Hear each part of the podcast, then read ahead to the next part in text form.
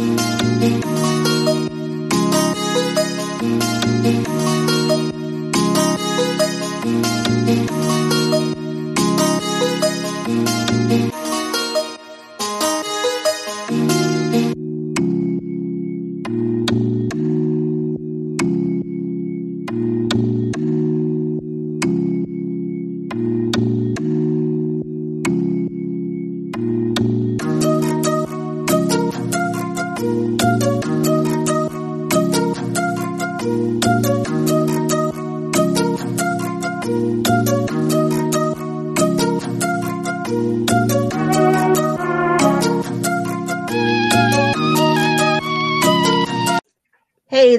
everybody. This is Brandy J, Voices of Courage Walk the Talk. Today I have with me Colin Thompson, trainer and life coach.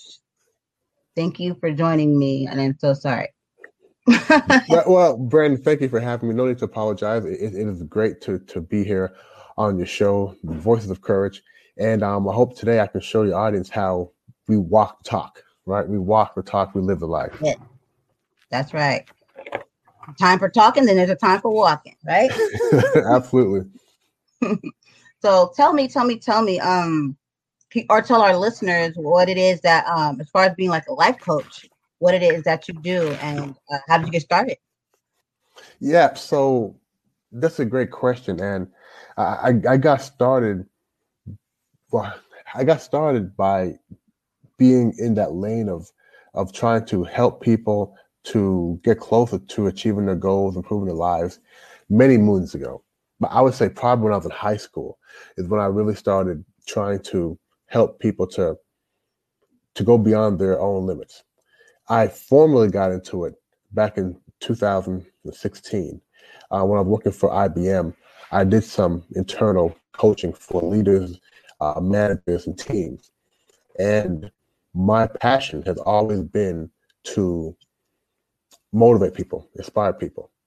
So when I learned about coaching, that was more like the la- the last last combination to a lock. It opened so many things up because I'd always been very good uh, at motivating people. But Brandy, I'll tell you, if you motivate somebody on Monday, by Friday, that motivation might not still be there. So you either have to motivate them again or you have to just watch them return back to the old behavior. But coaching, which is a partnership with somebody, you stick with them for X amount of time until they reach their goal, or at least until they're on the path to reach their goal. So coaching was the last piece because I found that the people who are motivated, they come right back to me a few weeks, months later and say, Colin, do it again mm-hmm. do it again and do it again. And what was happening was it was creating a more of a dependent or codependent sort of relationship. So coaching really helped me, first of all, develop the tools to be able to help people improve their lives over a long term period. Like longevity. Mm-hmm. Okay. That makes a lot of sense. I never had it thought about it like that or had anybody even say it like that, motivating someone versus coaching them. Yeah, you know, there's, there's sometimes if somebody is intelligent, then they're a motivated, intelligent person. If somebody's stupid, then they're motivated to be stupid, right? So sure. with coaching, you can really help them really identify what is their goal clearly. Clearly, what is their goal? And I always ask people when you have your goal, how does that goal help you to improve the lives of you and your family and your friends. So somebody has a goal, I say add this to the end of the goal. For example, Brandy, if you said your goal is to learn how to become a nurse, I always say at the end of it, add this phrase so that I can what? To make sure that you understand clearly how that goal is improving your life. Hmm. Interesting. Okay. So this is something you had to, uh, being, you know, doing this, had to learn yourself too, what worked and what didn't work. As far as, like, so for instance, you're um when you have that person, you know, how you just said right now, like add this to like those those certain things that you, you notice that make a difference or, or you know in the outcome, or, you know. Right, right. Yeah, I think for a lot of coaches, it's hard for us to coach if we haven't experienced certain things, or if we haven't. It's like drinking your, your own Kool Aid. So mm-hmm. a lot of times, we have to really, you know, there is a structure to coaching, but also you coach from experience.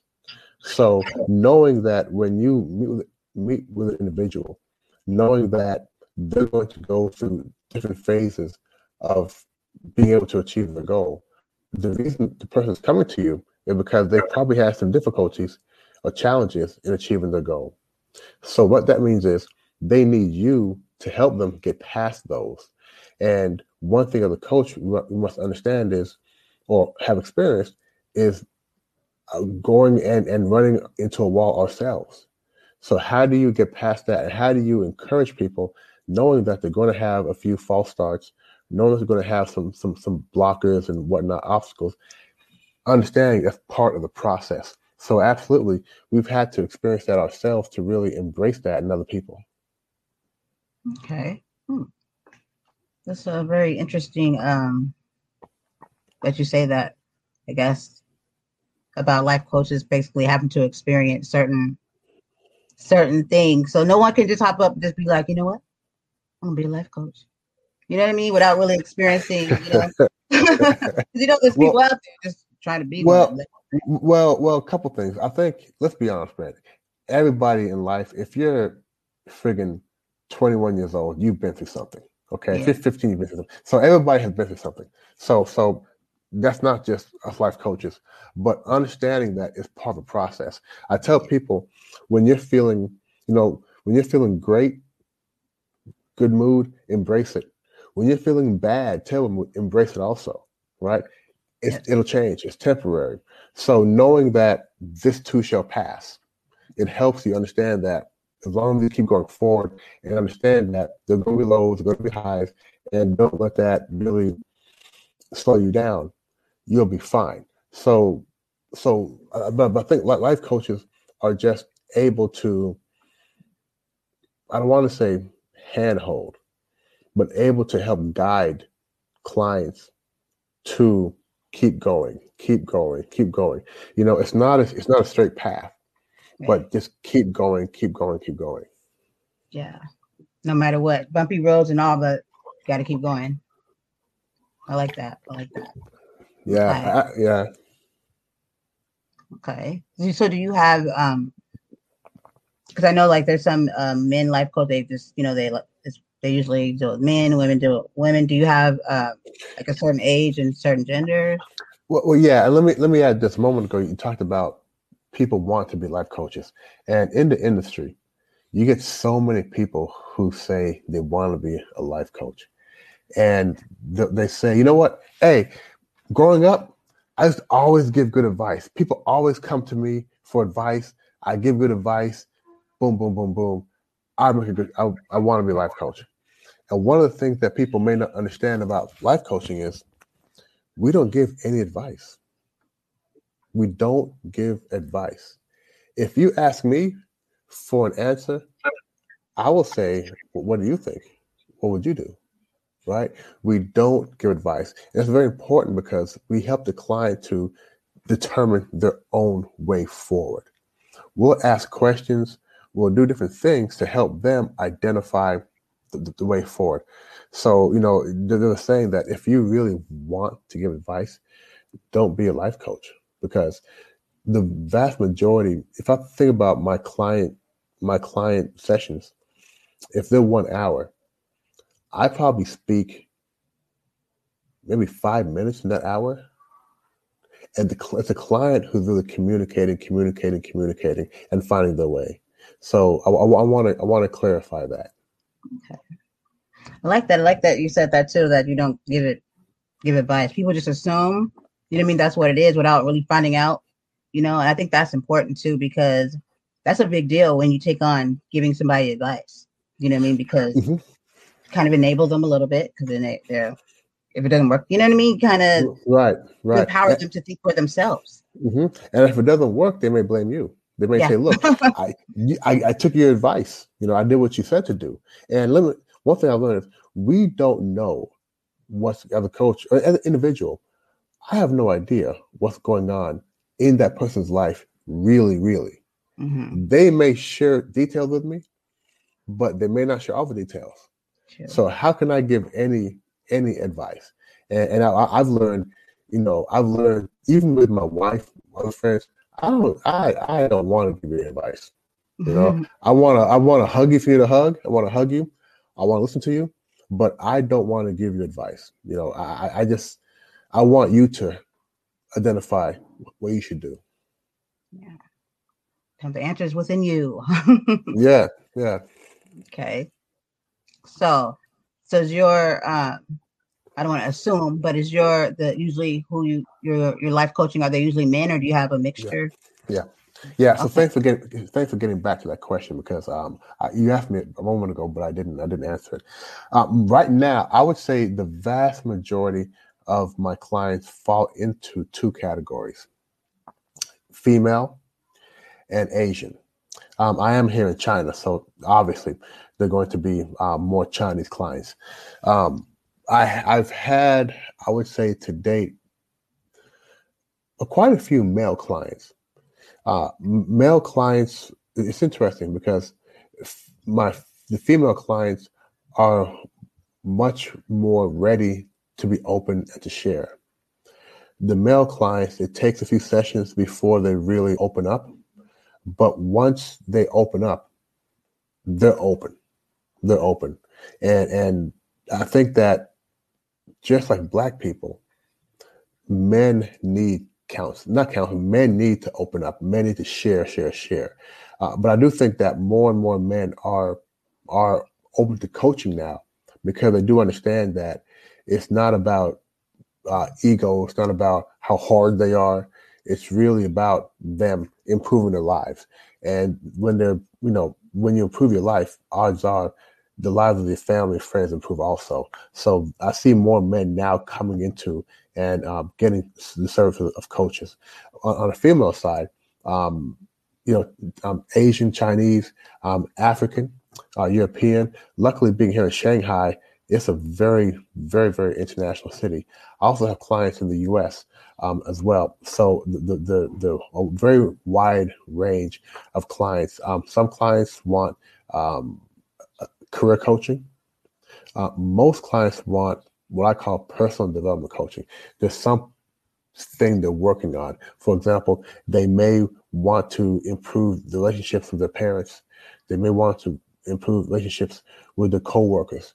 Um, they, they, may want to, um, this is a very common one, they may want to uh, uh, uh um, improve their ability to not get mad, to not have to win in arguments. So it, it range. It's a it's a very vast range of uh, topics that are coming for coaching.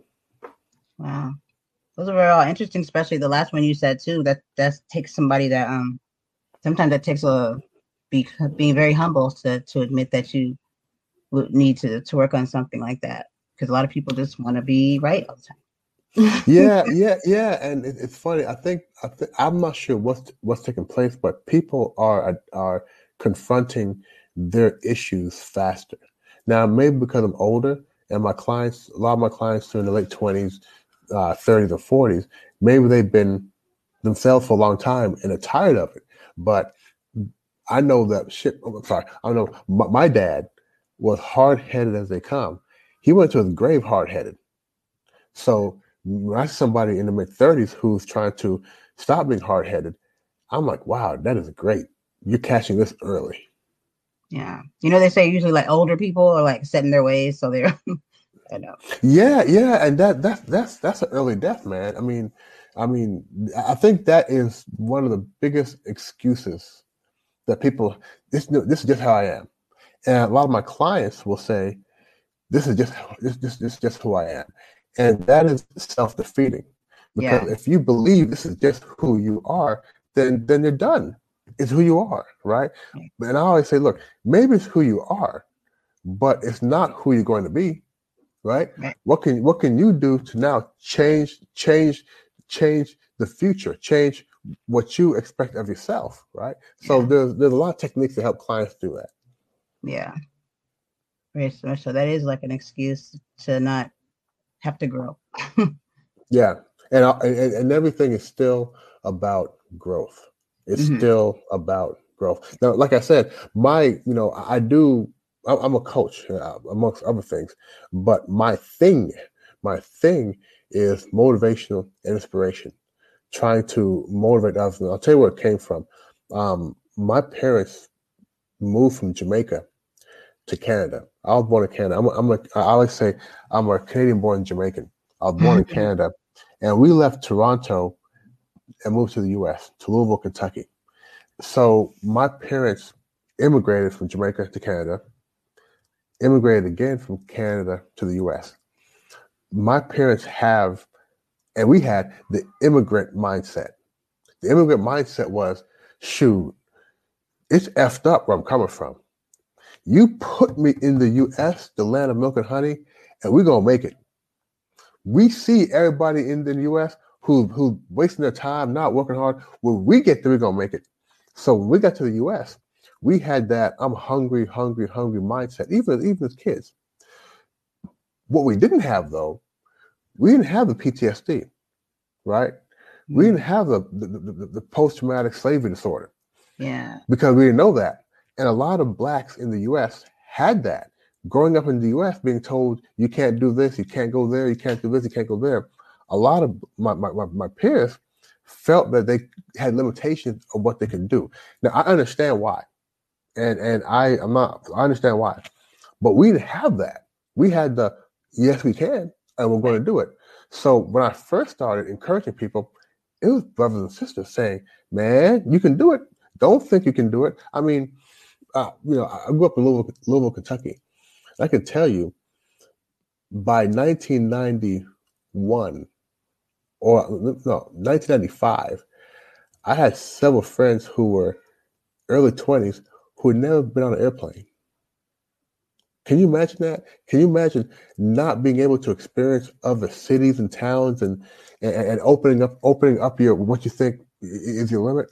So Yeah. I first I first started out by really encouraging brothers and sisters to really explore, do more, and really have the attitude that yes I can and I will. So Right. that that's where it, that's really where it comes from. Claim it. you know? Yeah. Absolutely. Claim it. Claim it. Well, first of all, claim it and do it. Right. Yeah. Claiming claiming is is, is the early part. It's funny because people say, you know what, I have all these goals, or I spent, I you know what, I spent time with myself writing down my goals, and I feel so good. And I'm like, man, write down your goals, that S H I T is easy. Do them right? Reach your goals reach your goals right? Writing down your goals is just the first step and it's the easiest step. It's Yeah. the easiest step.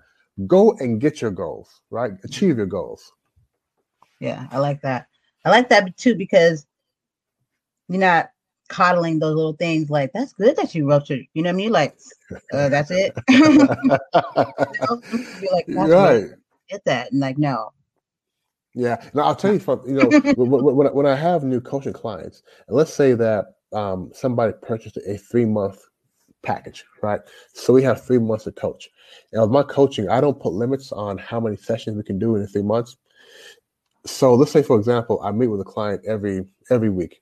So that's that's what 10, 12 times over a three month period. It, it takes us, I would say, three sessions to really clearly, clearly, clearly identify the goal. So, so identifying a goal is not hard. It's not easy. It's not hard, but it's very, very important. And that's why it takes us what three hours to do that. Because if you say so, so Brandy, give me give me an example of a goal, a goal you have. Hmm. I have a goal to have 100,000 shows by the end of this year. Okay. You want one hundred thousand shows by the end of this year. Okay. Mhm. Do you want those shows to be good? Do you want them to be bad, or do you just want one hundred? One I want it to be life changing. Okay, so you want 100, 1,000, right? 1,000 life changing goals by the end of this year. Now, how do you define life changing goals? Because that's hard for me to quantify. I want it to be an experience. So like I want all those shows to be something that someone can take something from that could they could help them no matter what it is. Be it funny, be it something that's uh helping somebody with just all depending on what that show is, then I just want somebody to be able to take something from it. Okay. So you want 1,000 shows where your listeners are hearing something and having experience where they are able to improve their lives by the content of the show. Yeah. By the end of this year. Yes. Okay. Now, at the end of that, add this so that you can. So that I can. I like that.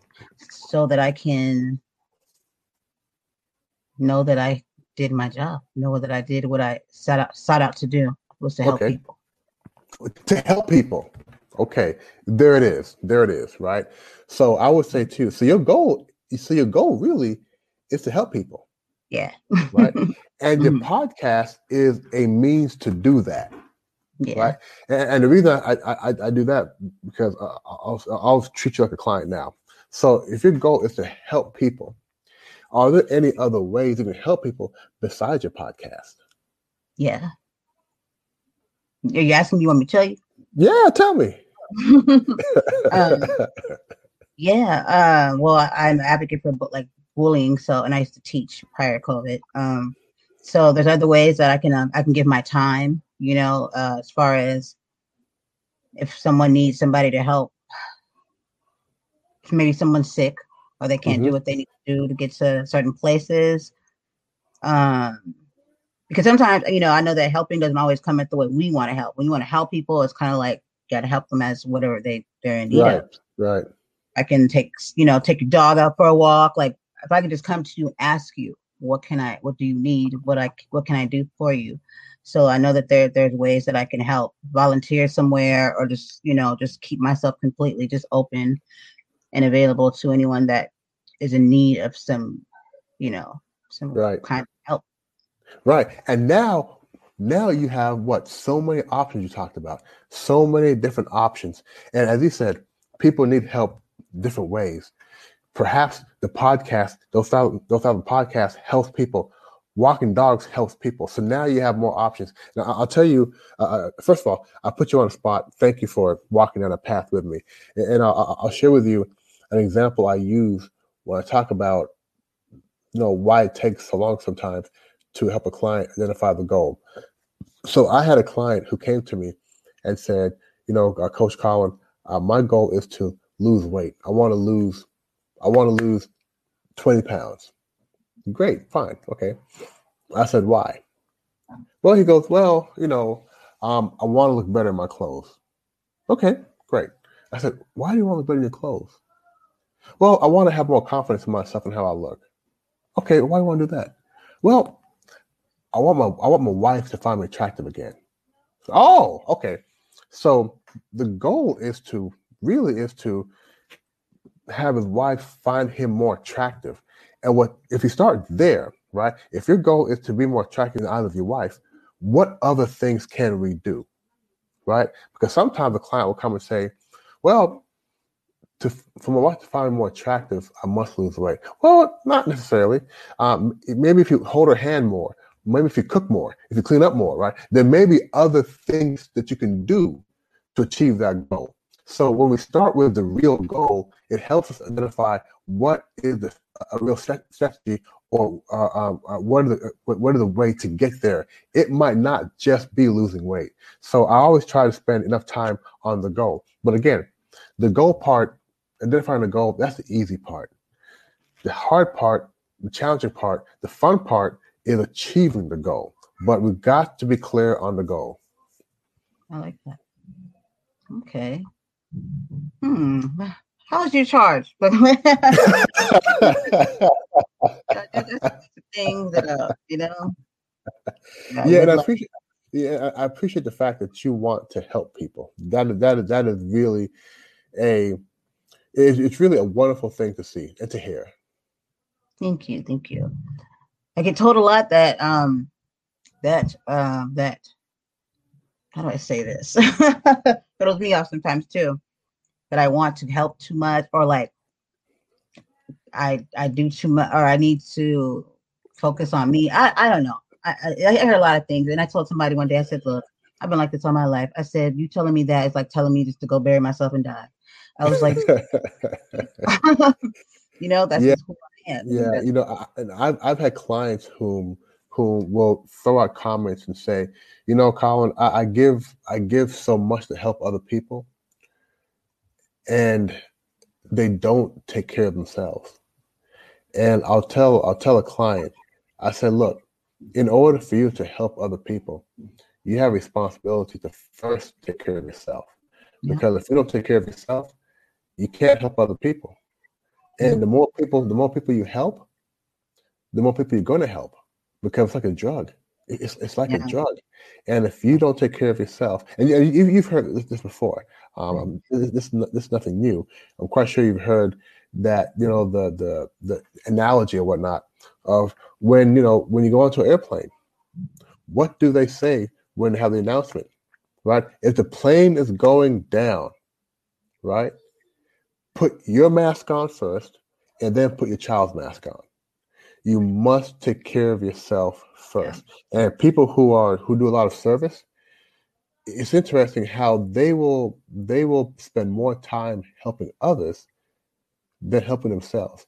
yeah. And to me, that is foolish. It's just as foolish as people who spend 50 hours at work working for a company, helping them to achieve their achieve their goals, but spend two hours on themselves a week. It's ridiculous. You you should be working much harder on yourself than you are for any job. For any Yeah. job. What much harder this. And it's not about time. It's about it's about the actual the actual task you're doing, right? So so but you gotta you should be spending more time working on yourself than you are working on your job. Yeah, true that, true that.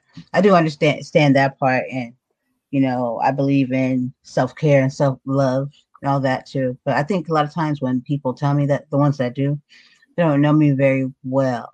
To because I think if they they did, they would already know that comes with the package. Yep. You know, Yep, yep, yep. And, and you know, for when we all have people in our lives who love us and want to give us advice, and that advice is good advice, but it may not jive with who we are, right? So if if you're the if if, if you're the kind of person who gives, gives, gives, lean into it, right? Give more, Brandy, right? Give more, give more, give more, because you know what they say: for every action, there's an equal reaction. The more you give, the more you're going to receive, right? So if that's who you are, just make sure you're okay, right? yeah, But lean, lean mm-hmm. into it and do more. yeah, Yeah. Yeah, And those folks who give you those folks who give you that advice, give them a hug, say thank you, I appreciate it, right? And let the comments go out, right? yeah, Don't don't don't tell them you don't know me, forget you. No, no, no, no. Say I love you, thank you, boom, boom, boom, and let, let the comments go out. yeah. I'll keep that in mind. Thank you so much. yeah totally um so i know that you I I read that you said um that you were uh, during the uh the outbreak you were you have been um in singapore well you've been in singapore how, how long have you been over in singapore so so I was in Singapore maybe I want to say four years ago. I'm in Shanghai now. okay. I'm in Shanghai. you're just going all over the place i gotta keep up with you so yeah, um, yeah, I've been I've been in, I've been in China Okay. for for about 13, 13 years now. I've been in Shanghai for eight eight or nine of those thirteen years. Okay. Okay. So how was that like um so you haven't like been back like in the US at, at all? Or have you traveled um back and forth or just been Yeah. So I, I have not been to the U.S. So now I'm I'm, I'm not sure when you're going to air this, but um, I have not been to the U.S. since August of 2019. okay. Um, and at that point, my my son was probably around four weeks old, and I had to go back to the U.S. for some for some, for some business. So I clearly didn't take him. My wife hasn't been back to the U.S. My wife is from, from Hong Kong. She has not been to the U.S. to see my my family um, since maybe maybe gosh maybe three years, two years, three years. It's been a it's been a minute. It's been a minute. I, want to say December 2018 was probably the last time that she got there. My son has never met my my family. My son's almost two years old. So um, when the outbreak occurred here in China back in February of 2020, um, we we were out of Shanghai. We came back to Shanghai to make sure that if there were any home restrictions or whatnot, we'd be in our home. So it's been a while since I've been back to the U.S. and and you know, early last year, well, not early, yeah, around this time, I think last year, or this time, or, or April, or May, excuse me, excuse me, that's when HIT really, really hit the fan because people were reeling from COVID. Then you had, you know, the, the Floyd incident. You mm-hmm. had the incident with the brother that was um, um, jogging um, and got killed, got murdered, excuse me. So a lot of tension. And right now, I don't, I would not feel comfortable going back to the U.S. One, because my my wife is is pregnant again. Thank goodness.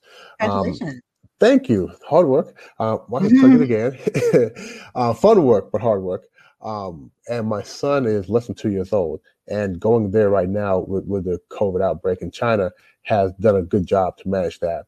And two, awesome. um, I like I just heard that from you right now, straight from your mouth. So go ahead. yeah, thank you, thank you, thank you. Two, I'm I'm I'm just um I don't, I don't want to change the vibe of the show, but I'm just not comfortable being black and being in the US because as much as I love the country, I don't like a lot of things taking place. I think the US is the best country in the world, but I don't like a lot of things taking place. And whenever I used to return to the US, when the plane starts to land, mm-hmm. coming from China, I feel the tension coming right back to me.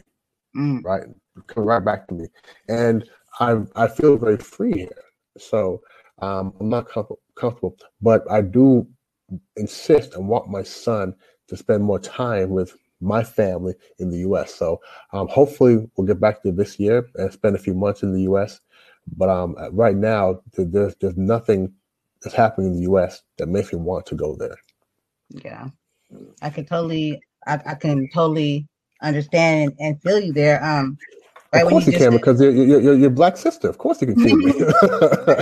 you better understand. uh, more than you know, I'm just like, oh my goodness, I feel like trying to figure out is this a dream or not. But yeah. you know, when you said when it, it started to hit the fan, you know, like February for you guys, kind of like February, March for us, and then this right now, when you said those those those few events I was looking around like, does anybody notice anything strange? I was like, you notice that we're a year has gone by and the same time frame, the trial, mm-hmm. then another brother gets it, and then some other some things are just happening at the same time, a year to the date. I said, something yeah. something strange in the water here. well, I, I, yeah. something else coming. you know, um, what scares me is my family and friends who are there. And over the last year, I know so many of my friends, my fraternity brothers, my college college mates, my uh, coworkers who are not who are not geared to own firearms. Almost everybody has bought a firearm for protection. And without the proper training, without the proper understanding, I fear that when things do pop off again, you're going to see a lot more damage. Um, whether it be self defense, whether it be this or that. I know a lot of people, including my family members, have bought guns, and we we, we were not a gun toting family. What I've never held a gun. Okay, never held a gun, uh, and I don't want to. But I know a lot of people are now arming themselves because yeah. they do feel like something's going to happen. And I'll tell you, the people that think they are in control of the U.S. in many ways they, they are, they are going to die before they let the U.S. become a truly diverse and equal country. So perhaps there will be something that, that takes place. The question is, where are the the the middle roaders? Right, the middle roaders are the folks whom whom are not of color, um, who aren't overly democratic, aren't overly Republican, who just are there. When shit hits the fan, excuse me, what side are they going to be on? Yeah. Right. And that's going to be what tells. That's going to be because black folk can't win this alone. There's no oh, way. they,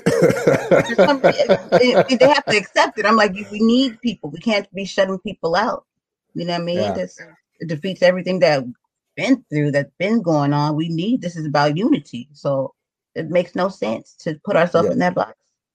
Yeah, and it's, it's interest, interesting because I think that if we look at the opportunity that's there now, look look at the the, the LGBT. You know, apologies because I, I just don't know all, all the letters there, but that demographic, very powerful. And yeah. even though they have some infighting, they still come together, right? Yeah. And they come together because they've been discriminated against. So if all of the people, because a part of what I do also is uh, diversity and inclusion training. If people who have been discriminated against come together, how powerful would, would we be? And now look at this. So you have you have you have black people, you have Hispanic people, you have um, um, people who who have been discriminated against because of their sexual orientation or their yeah. non-sexual orientation, whatever they, they, they, they assimilate with. Now Asian Americans, Imagine yeah. if all these folks came together, and I'm glad that Black people are embracing Asian Americans, no, oh, yeah. Asians, Asians, Asians during this time, and it seems yeah. like Asians are accepting of the Black support. Because let's be honest, when the Black folk were getting terrorized, demonized, the Asians weren't eh, weren't there, right? They, they weren't there, they weren't there. But and Black folks aren't holding that against them. We're saying, look, we understand how you feel. Yeah, we understand how you feel. Come on in. We got you too. Yep. Yeah, it's so true. You know, uh, just some months ago, I was sitting there and I think I was talking, you know, because I do a lot of online stuff and my, a lot of my friends are all over the, the country and the, the world. And um, I think it was a, a Chinese man in China and I was reading his text and he just seemed really hostile that nobody else was like engaging with him. And I was just like, has me me. So I'm like, I'll entertain this. So I say what I say, and, and he just keeps going in about black people and, and, and in a way where it's like he's crucifying just like uh everybody for one or just you know what I mean. It's kind of like you can't judge people by uh, mm-hmm, mm-hmm, mm-hmm, kind of you know. And I, I, let him go, and I just was like, sir, I was like we should come together. I said I'm so ho- sorry about those things that have been happening to your your country and your people. I said I didn't know it, but now I know you know, just being consoling. And he just kept me like, I was just like, okay, fine. By the end of that conversation, I was just sitting there. I was like, when did we start having problems with Asian people? I wasn't aware. I said, I always thought we were friends. I was looking around.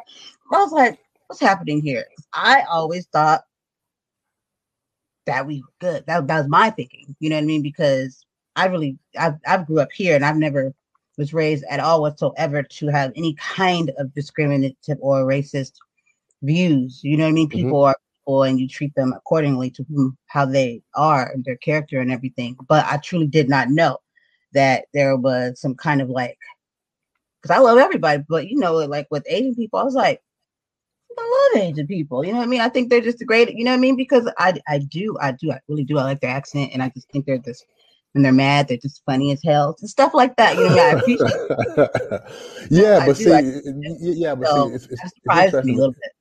Yeah, it's interesting because, as you said, um, you didn't know that there was any sort of issues between blacks yeah. and Asians, and I think as a whole, as, as, a whole, there are not.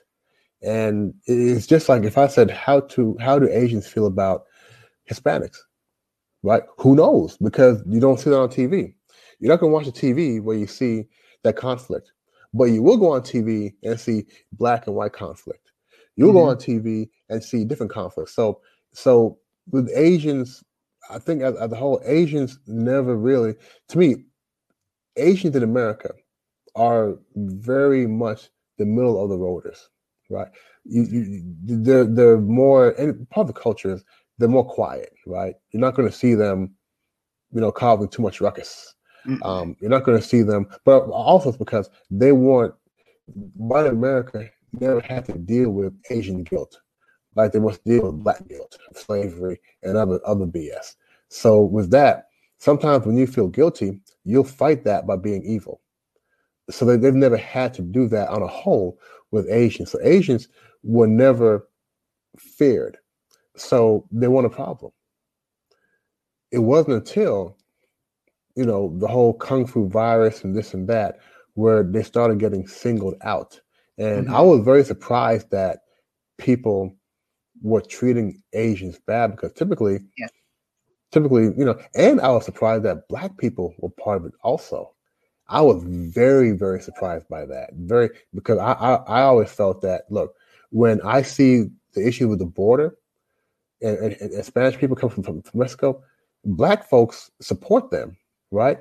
Because we we ha- all have you know what we all have friends in high school who who were Spanish, right? So we, we support them, but I think with the, with the Asians it's different because there was never really that you know high school. We, so, so, so Hispanics and blacks are put in the same pool, so to speak, right? Yeah. Um, but Asians were never put in that same pool. So Asians were a, a, a, a, viewed a little underneath white, but definitely above some other minorities. Yeah. So they never they never really had to, you know, um, you know, bear the burden that we we, we faced. And it's a shame now that they're being singled out um, yeah. I think it's terrible what's happening. It's terrible. Yeah. Um, it's disgusting. And, yeah, and I'm, but I'm glad that Black folk are embracing them and su- supporting that movement. And I hope that next time folks see anybody being abused or discriminated against, they'll they'll they'll do something to prevent that. Yeah, for sure, for sure. Yeah, I had a young man, uh, Asian uh, guy. He uh, made me really upset. He was like, on TikTok, he was like really upset because he was talking to the to the black community, asking them like, you know, trying to bring unity. And he was using words, I guess, like sister, family, brother. And there are people giving him shit for it. And he and he came back on and he apologized, but you could hear it in his voice like he wanted to cry. He said, I didn't mean to offend you. And he said, That's just what I say to people. And I just is there a certain way I should, you know, and then I did a video and I, I just told him, I said, you know, and then I cried in the video afterwards. you know, I told him, I said, I, it's not, not a problem at all whatsoever. And I said, I was here with him and I said, we're together. And I just didn't want him to feel that way. I said, because all, all this stuff, you're going to find that little thing, you know what I mean? Because yeah. he said, brother, family, sister, and you got to give them shit for that. And so he yeah. put himself out there by even coming on here, trying to bring unity together, you know, yeah. against probably other people's would, would advise him not to, you know, you're always going to find those people that say, yep. don't do that. Who cares? Stick with your yep. people. you, know, you know, one thing I've learned that you have to do. Um, as I mentioned, I, I, do a lot of a lot, but I also do um, um, diversity and culture coaching, right? Awesome. And when people say the wrong things, you have to look at what's the intent. Are they yeah. saying it because they just don't know better, or are they saying it because they're trying to be be a, a troll? Now, in China, I can say that there's much more ignorance here, so people don't know what to say. They really don't because I could tell you so many people I've met here. I'm the first black person I've ever talked to. So they really don't know the proper words to use. And those folks, you have to have a lot of understanding and look at what is what what is really the intent. Yeah, you know, when they say the wrong thing, you know, for example, back in 2009 in South China, I was in Shenzhen, I was at Starbucks, and the girl working there said, where are you from? Right, which is, which, which is a question people in China always ask foreigners. Where are you from? I said the U.S. She goes, No, you're black. You can't be from the U.S. right? And I was pissed. But I've learned over time. First of all, don't get pissed, right? But if you think of, if you think about China, China is very different from the U.S. because in China, to be Chinese, you are Chinese, you're Asian, Chinese looking, right? To be a citizen of China, you're Chinese.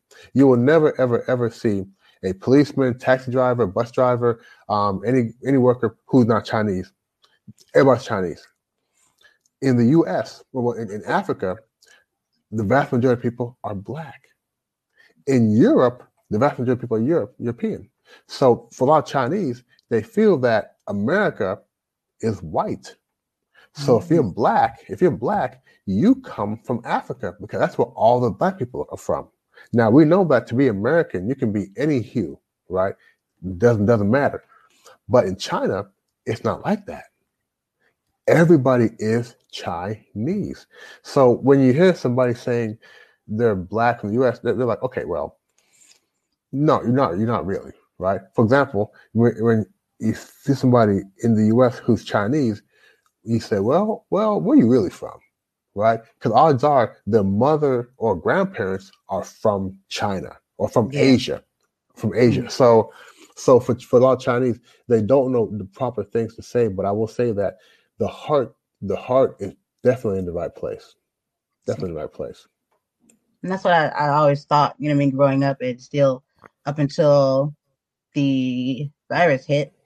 You know what I mean? I, I still I still never float with that narrative when you know, like I guess people thought that, you know, when you when you take that word that off and put that together and try to label, you know what I mean, a, a certain we should and we should know better than that. You know what I mean? Because it's been done to us, like you said, this mm-hmm. to bring you take all that that everybody that's been discriminated against and come together because we have something in common. We know how it feels, and why would you ever want to make someone else feel that way too? Yeah, Man, yeah, yeah. It, but there, it's, it's, there's also some there's also some hypocrisy there as well. If I had to be honest with you, and let me let me first say that that I am in full support of all all all, all, all minorities, all people. If you go back to after 9-11, um, the, the, the bombing of the, the, the twin towers, or the airplane in the twin towers, um, there was such a backlash and prejudice, discrimination against anybody who looked like they're from the Middle East. So true. Indian, whatever, whatever. And nobody put their arms up and said, hey, stop doing this. Right? They didn't. Everybody did that. And I Mhm. find it interesting now that with the Asians, it's different. Yeah. Right. I find it very, very different. But I do understand that's the times that, that we're in. But let's not act like, you know, let's, let's not act like this is the first time a non black group of people have been Yeah. discriminated against in the U.S. The only difference is the Asian Americans have much more collective power now than Mm. the folks from, from the Middle East. Folks from the Middle East, one, they didn't want to make noise, right? They wanted to be quiet, leave us alone. And two, nobody was wanting to back them, right? But there's more, there's more, especially on social media. If I there's more um, to be there's more to be gained by publicly backing. That's why you're seeing so many of these black people of power su- supporting this out loud, right? Whereas Mhm. before you didn't see that, but now everybody has to have a a a a, a, a um, TikTok or tele no or, or, or um, whatever whatever um, a tweet in support because they want to be known as a supporter as opposed to actually supporting, right? Yeah. Like a trend or something. Yeah, yeah, yeah. Mhm. Yeah, for sure.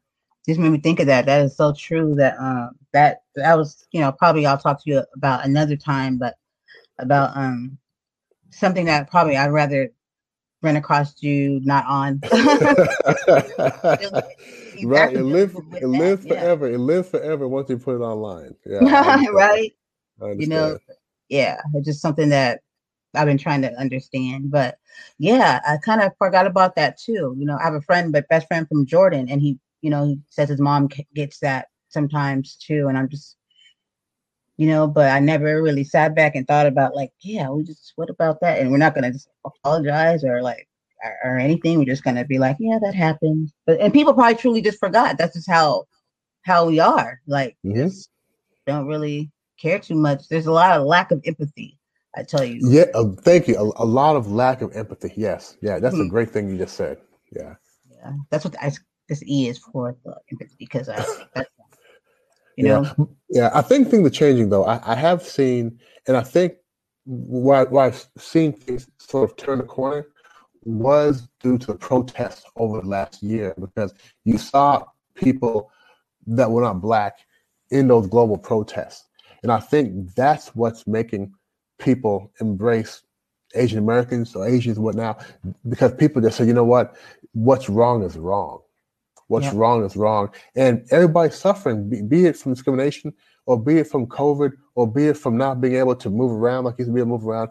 Everybody's suffering. And a lot of times people are looking for things to have empathy for. So I think people are much, much more um, willing to mm-hmm. be more understanding and have empathy now. Yeah, come in contact, like feeling that actual human, you know what I mean? And, and that we were meant to actually think we were meant to be, you know, yeah. start to see, feel something. You need, you have that need to, to want to, to help, you know, sometimes it takes some messed up stuff to bring that out. Yeah. Yeah. And I, I just, I just hope that that power is bigger than the MFing trolls, right? I think yeah. if you think about people's mindset now, one of the one of the best tools or the tools that's now being used to lead people, especially young people, to depression is this the cell phone, right? The cell phone and mm-hmm. social media. And media. So, social media has become one of the biggest contributors to people being depressed, to people feeling alone and isolated, to people feeling that they need to do things or say things to be accepted by yeah. groups online.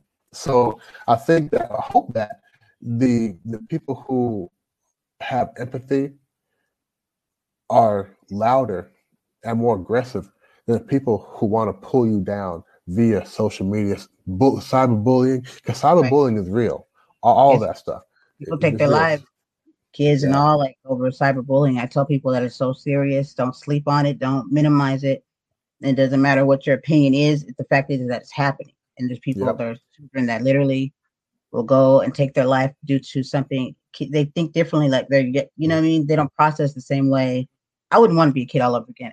You know, I mean, that's yeah. a lot of pressure. You know, I don't yeah. minimize it. You know, we kind of tend to say you don't have any problems. You're no, they they have their own set. They, they, they, they, absolutely do. And one of the things that I think that not kids, even adults, and it might be worse for adults, we don't imagine anymore. We have no imagination because, you know, I I remember sitting, you know, on a subway here mm-hmm. and looking around, and if there are 20 people in a, in a subway car, 19 are on the cell phone. And I, and I remember, I remember there were times, and I do this right. You know, my wife, my wife is one of those. My wife is, is the one to walk down the street, look at her cell phone, talking to me, and I'm like, no, honey, put your cell phone away, because I remember when I used to just, not even now, even now, I'll just sit down outside and think of things. Yeah. People now, they can't do that they go instantly. If they have any lull in their day, they must pick up, check the phone, put the phone down, check it again, put it down, check it. They don't just right. They don't just imagine. Oh my gosh, folks walk to the bathroom the phone. What could be nastier? Anyway, they, they don't they don't just imagine anymore. They, they, they don't give themselves an opportunity to be bored. Okay, nobody is bored anymore because everything is on demand. You have videos, TV, TikTok. Da, da, da, you're always on the go, but you're never just sitting down and thinking and having a, a broad imagination. Uh, oh God, I can't believe you just said. I was just saying that the other day, and even with teaching in the schools, I had been teaching for like nine, one on nine years. I saw that that that was not being, you know, me growing up. I I just know like kids, you know, that's the most important time. You know what I mean? Like to to like bring that out and like imagination. It's like what creates things, you know, things turn into without that, like you limit yourself, you limit yourself, and like you said, you kind of like you turn into a robot, and then you yeah. always just are on the phone instead. Like with me, like people wonder, like for me, I think that's what got me through my childhood because my sister she moved out young, and I always had a great time. I was the only kid in the house left. I had all these, you know, lived living big house, all these toys and stuff, but I didn't like seek. Like I gotta be with this friend. I gotta go to my friend's house. My friend. I could to this day, I can be by myself and be okay with it and entertain myself. I used to tell mm-hmm. people like, If I can only find, if you can only, you know, buy tickets to, you know, come and be in my head, I, am pretty sure you'd have a good time. But, you know, I, I, I, think I'm a hoot, you know. But, um, yeah. but yeah, I think it's my imagination. I could turn anything into a good time if I'm in a boring setting.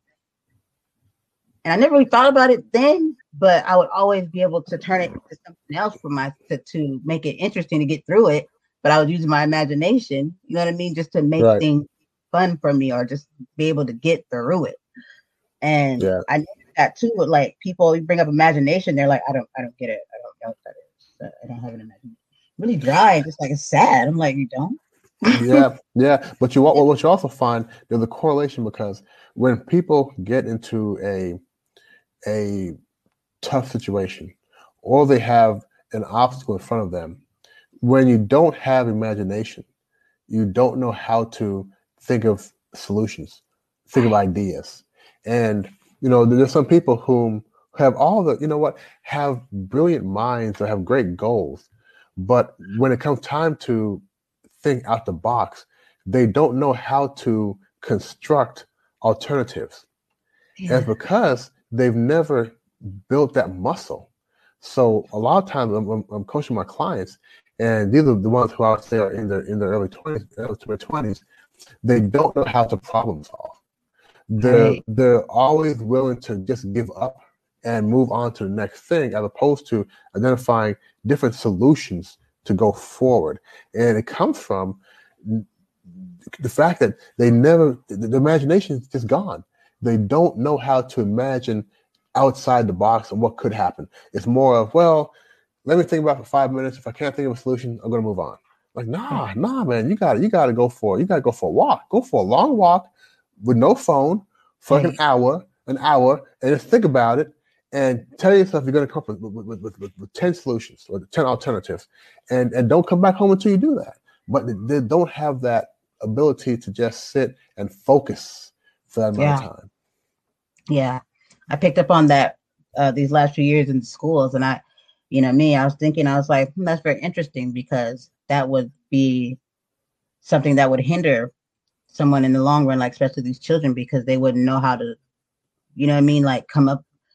It'd be easily to manipulate and to control and to tell somebody that to this narrative A, B, C, and D without them questioning anything or even attempting to. So yeah. And I thought that was interesting that we we were pulling back away from that, and I saw I saw it in the children. You know what I mean? Yeah. I saw it. I was just like, hmm. well, you know, um, um, I don't want to go off topic too much, but it's also scary what the kids and adults are learning via social media.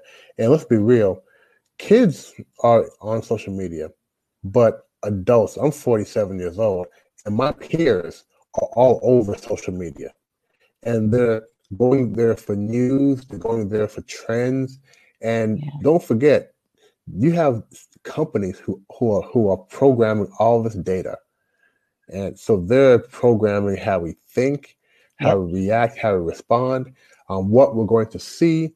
You know, yeah. they have they have their they they have their um um what's the what's the they have yeah. their um uh, gosh the, the formulas right mm-hmm. for pushing you the in certain directions. Alg- thank you. Mm-hmm. They have the algorithms in place to know exactly where to send you for what kind yeah. of brainwashing. What kind of brain? kind of makes you think like, like, are you reading my mind? Like, I, I peep it out. Yeah, it's true. Yeah, it's, it's true. It's true. That it, it's very controlling. Which social one? dilemma? Social dilemma? Maybe not. Yeah, yeah. It, it, talks about this very stuff we're talking about now. It's crazy. Yeah. You know what I mean? And I, I made it, and I was so aware of it that I, I, caught myself one time, and I knew I said it's time for me to get off. I could see myself. I saw the effects it was having on me, my mood. I, I saw someone take making me depressed. Kind of, I could feel him draining the energy out of me by the way he was talking, the things he was saying, and I was just like, why do I feel depleted right now? I said, this is crazy. I said, let me get off of here. I knew exactly what it was. Yeah, I was like, no well, way, I just the, like this for quick free. The, the, the, the issue is, is we don't have anything that picks us up, right? right? A lot of times, you you get off social media, it's like eating a big pizza. It feels good for the moment, but then you may regret it. But there's there's nothing. Don't, don't forget, everything must be in balance. So yeah. what are we doing to build ourselves back up after that trolling session on social media. We're not doing anything. We're going yeah. on, right? But we have to find ways to, to, to, build it back up. You gotta, you know, they say every time you hear uh, somebody give you a negative comment, it takes 16 positive comments to make you feel back back normal, right? So where are we doing that? How are we doing that? And it goes back to what you were saying before.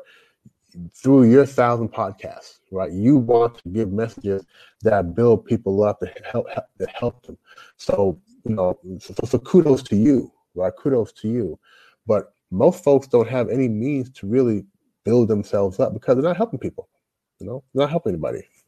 Yeah, yeah, that's very, very interesting um analysis there, and uh, even what you just said right now about not having anything to bring you back up. And then I, I keyed in. Um, I have a partner that always he's about our our message and our shows being positive and giving people positivity, which I think is amazing because everything we're going through is like, oh, you know what I mean? You want to give somebody a place to go where they can be like, maybe even pretend like this isn't even going on. It's like we deserve to relax and remember what it was all for. What what is moving on all for? And if right. you just keep giving us nothing but just terror and pain, you know, then you get people that have mental health or didn't, and now they do, all want to off them, off themselves. Well, well, well. I think, I think the powers that be, I'll use that. The powers that be understand the formula. Mm-hmm. So what they do is they drive people just to the point of enough insanity or depression to where they need what? They need medication. And then they have to spend, and then they become dependent upon A, B, and C. And that's by design also, because that yeah. then keeps people in line, in control right? So I think the whole thing about depression is on the rise, anxiety is on the rise. Um, you're seeing more and more people uh, are, are, are hooked on prescription drugs. Um, yeah. and, and, that's by that's by that's by that's by it's on purpose. Okay, yeah. it's on yeah. purpose. Yeah. I used to I but suffer the, from depression, anxiety, and that yeah. yeah, yeah. Mm-hmm. I uh, totally don't take medication for it anymore. Mm. Two years ago, I stopped Congratulations. I, was depressed. You know what I mean? Like I never got yeah. hooked on my, my medication. I, I used it for what it was for, but also I didn't want to use it because I know that they're not always healthy for you. I, would rather mm-hmm. find eight ways. Yeah. But I haven't really had a depression or anxiety uh, spell like for a good maybe month and a half now, all through a conversation with someone about perspective, and made me to and got me to really thinking. If you're looking to be on internet radio and have your music be played, podcaster, radio host, comedian, singer, just talent. You just want to know how this works, productions. Well, then come on over to Real Wise Productions. Silly, because that's where it's at. And I can lead you right over to us at our website, Real Wise Productions. Well, of course, www.realwiseproductions.com so, what are you waiting for? And then I knew more of the grand design after that talk. I was like, yeah, I was told I was depressed. I went for anxiety. They said it goes together. So now I'm just depressed. yeah, you were told, like, right? right. You and realized told. that I was told I was depressed, and I just took that on, and I, mm-hmm. I took it on in my character. Yeah, and so I kind of let that go, and I haven't. Every time it tries to creep back, it's like I can't even lie to myself. I'm like, yeah, that's fake. That's not real. I get sad. Yeah. I just have to accept it, realize why I'm in that mood, and then deal with it. and, and Brandy, congratulations, because I know I know depression is is heavy. Yeah. So c- congratulations of, of, feeling good. And I like what you said. Um, you were told that, but then when it came back, you realized that that wasn't who you are. And you know, I I, I have a um analogy. So I do a lot of running, a lot of running, and a couple years ago, my running suffered Kyle just wasn't really pushing hard. And if I got out of breath, I'd walk for a while. If I was uncomfortable, I'd walk for a while. Whereas before, I keep I keep running through it. So the last few years, I've been I've been doing better. And when I run, and I say, "Wow, you know what? I'm getting tired." I'm like, "Well, no, you're not tired. Okay, you're telling yourself you're tired, right?" And I say, "You know what? I can't fake being tired, so I keep going." I keep going. So so when you when you share your, your depression thing there, I, I, I hear what you're saying.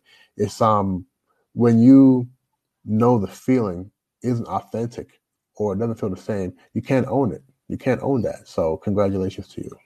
Thank you, thank you. And um, yeah, like, well, congratulations to you because you kind of like got me over here, like, like if social media and being on the computer was like you, we would get off all like, yeah, good, good, good. This is this is this is you know this is what I try to do to to you know just to motivate, inspire, and help people to just see themselves. Yeah. Well, you're doing an amazing job at it, and and I think it is very awesome that you you do talk to people and help them with you know uh like diversity and, and like you know things that have to do with like race you know what i mean and, and and learning and i think it's important that we learn like we should have the patience and tolerance to with another culture you know what i mean and helping them like learn if we want them to know and do better eh, we have to take the responsibility of have shown being able to to teach or to help yeah. when, the, when the door is open the window's there you yeah I, mean? I know I know what you mean. I, I call it helping other people become allies because people don't really know how to do that. Now, I'll use an example of I have a client who's a Caucasian lady, and you know she came to me. She said, "You know, Colin, um, I realized that I, am you know, that she had her eyes closed all these years hmm. because then the, the, the George Floyd video, folks could not unsee that. Yeah. They couldn't unsee that, right? And she like all these years, I heard these things, but I didn't believe it. And now I want to, I want to help. And you know, she, she goes, how can I do that? And I said, first of all, you know, if you're going to talk to your, because she wanted to go talk to black coworkers about it, and I said, don't do that. okay, don't don't just go talk to your black coworkers. If you're not close to them, don't be close to them now, right? I said because you have to. They have to understand why why you're talking to them. Do you just want to be able to take a picture and say I'm woke, right? Hmm. Or do you want to be an ally? And being an ally, understand now, if you become an ally and start to champion some of these causes, you might lose some of your white friends. Yeah. Okay, so be careful. Be, think about this. But I told her you really have to understand why you want to help and when you do start having conversations with your black friends, start first with the why. Tell them why.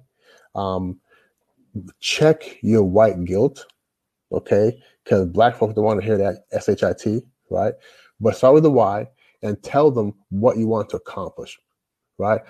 Uh, here's why I want to do this, but I want to be able to help more all my kids to see their mother or father as being more inclusive, right? Start with the why and the outcome. And people will open up. Black folk don't hate all white folk, especially white folk who want to just have a conversation. We'll have a conversation, but you know, you're gonna be be careful because you may hear some things you don't like about your people. But get past that, get over that. So I have a a, a, a process I put my, my clients through who want to be allies to people who are being discriminated against, but they have to really have tough skin. Yeah, for sure. And that's so powerful when you tell people like, and they should be able to see that. But you know, people like you said, she had her eyes shut. That black people, we don't hate white people. And the crazy part is, if you really look at the the broader the scheme of things, one would possibly think that why don't you? You know what I mean? but we don't. Yeah, no, not not all of them. There, there's some. You know, I, I, say I you know I have issues with individuals, not with. Not with exactly. um, races. Yeah, exactly. Yeah, but yeah, that's most definitely we, we don't, and we're open for most of us open for conversation. I love when people are w- willing to say, "Hey, can you teach me?" or want to grow. I'm not gonna be mad yeah. for that. At least trying. yeah, yeah, absolutely. Yeah, for sure. I do. I appreciate you. So I love what you do. I would love for you to come, like, come back on if you ever can, and maybe we can have a, like a Q and A and have you know of your choice, if whatever you know makes you comfortable. Maybe you know I don't have crazy people in my life. Well, depends on what kind of crazy. and I like exciting people.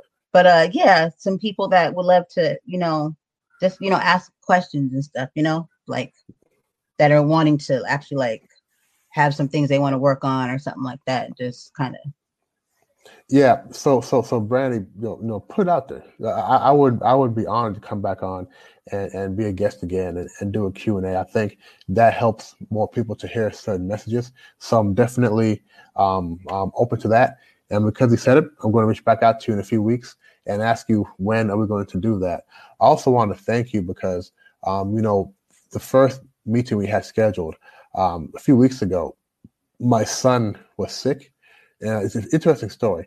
Um, my son is like what 18 months old, I think, something like that, and he had a cold. Right, his nose was stuffed up, and for three days. And his, his mother, my wife, said, "Honey, we should go to the hospital." I said, "We need to go to the mm-hmm. hospital for that. He has a cold, right?" And she didn't like that. So about three three days after that, he'd been sick, maybe like a week. She came to me at 10 a.m. and said, "Honey, if if we take if I take the baby to the hospital, will you divorce me? I said, No, I won't divorce you, right? I said, honey, it's a cold. Where I come from, we don't go to the hospital for a cold, right? You know, anyway, so we went to the hospital and all these different things, and the doctor said he has a cold, right? but that was what happened the next day when daddy woke up, daddy was sick, right? So my son, effectively, all the hospital, effectively gave me. So I was on my butt all of last two weeks ago, that first week, and then last this this past week, I was just still not in the right. I wasn't wasn't feeling better. So thank you for for your patience. I appreciate that. And then this morning, we moved this back. I, have told you we had the Omega services for a brother who had, who had passed away a few weeks ago. So um, following that, you know, it's good to be on the show just to talk about positive things and really appreciate life and feel life and have empathy for what his family is going through and have empathy for people of, of Asian background and empathy for people who have to go through the, the, the Derek Chauvin trial again and and relive things. And the little boy the little boy um, in, in uh, who got shot um, the Hispanic boy who got shot um, in Chicago just a lot of things. So thank you for the platform and allow me to come on and, and, and, and share share my thoughts, my views, and hopefully people will hear what I'm saying and reach out to me if they want to, you know, go forward. Yeah, most definitely, most definitely, and I appreciate you too. And um, and I kept getting the time wrong. I was like, uh, Singapore is not the same time. I was like, he's gonna be so done with me after Shanghai. it's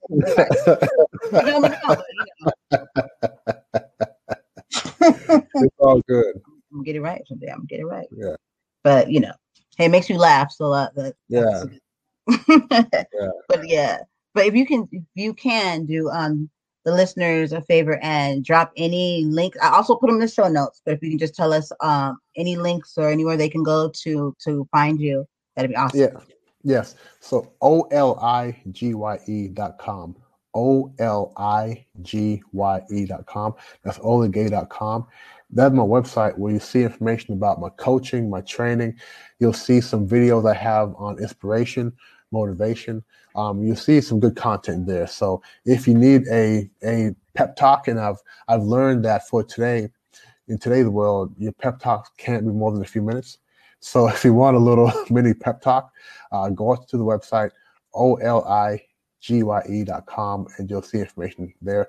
Um, again, my name is Colin Thompson and um, if you talking to your, your, listeners now, if you uh, want co- some coaching, um, you want some motivation, some inspiration, please reach out to me and we'll get together. The, the, beautiful thing now is you reach out to me today, we can be in, on a call in a few days. It's wonderful. So um, don't be shy. Reach out. Let's get some help. Yes. Thank you for offering that. Thank you so much. Because, like you said, some people I, am seeing more people re- wanting and reaching out more. So to have that access is uh, amazing. And I'm also wanting to know if you mind if I post you. I'm gonna send you my link to my website, but do you mind if I add you to my website? Absolutely. Okay. I think you have. Absolutely, I would. I would be mad if you didn't. like that. Please do. Okay, and I'll send you the link. I don't know if you've seen it already from because I know it's in pod potted. Mm-hmm. yeah, I've been not. to your website. I've been there. Yeah. All right, sounds good. Sounds good. Well, thank you so much, everyone. This is watch this, everyone. Watch this. This is Colin Thompson. Watch, yeah, watch and listen to it. Yeah, thank you. That's me. Hey. No, really though, but I, I so appreciate you and much love to your your wife and to your your children. And I wish you all well. And thank you so much for letting me be able to hang with you and learn learn about you. Thank you. It's been a pleasure. Been a pleasure. All right, guys. Thank you so much, and you have a blessed evening Thank you. or morning, probably over there. Morning. That's morning. Talk to you soon. Okay, bye bye. Bye bye.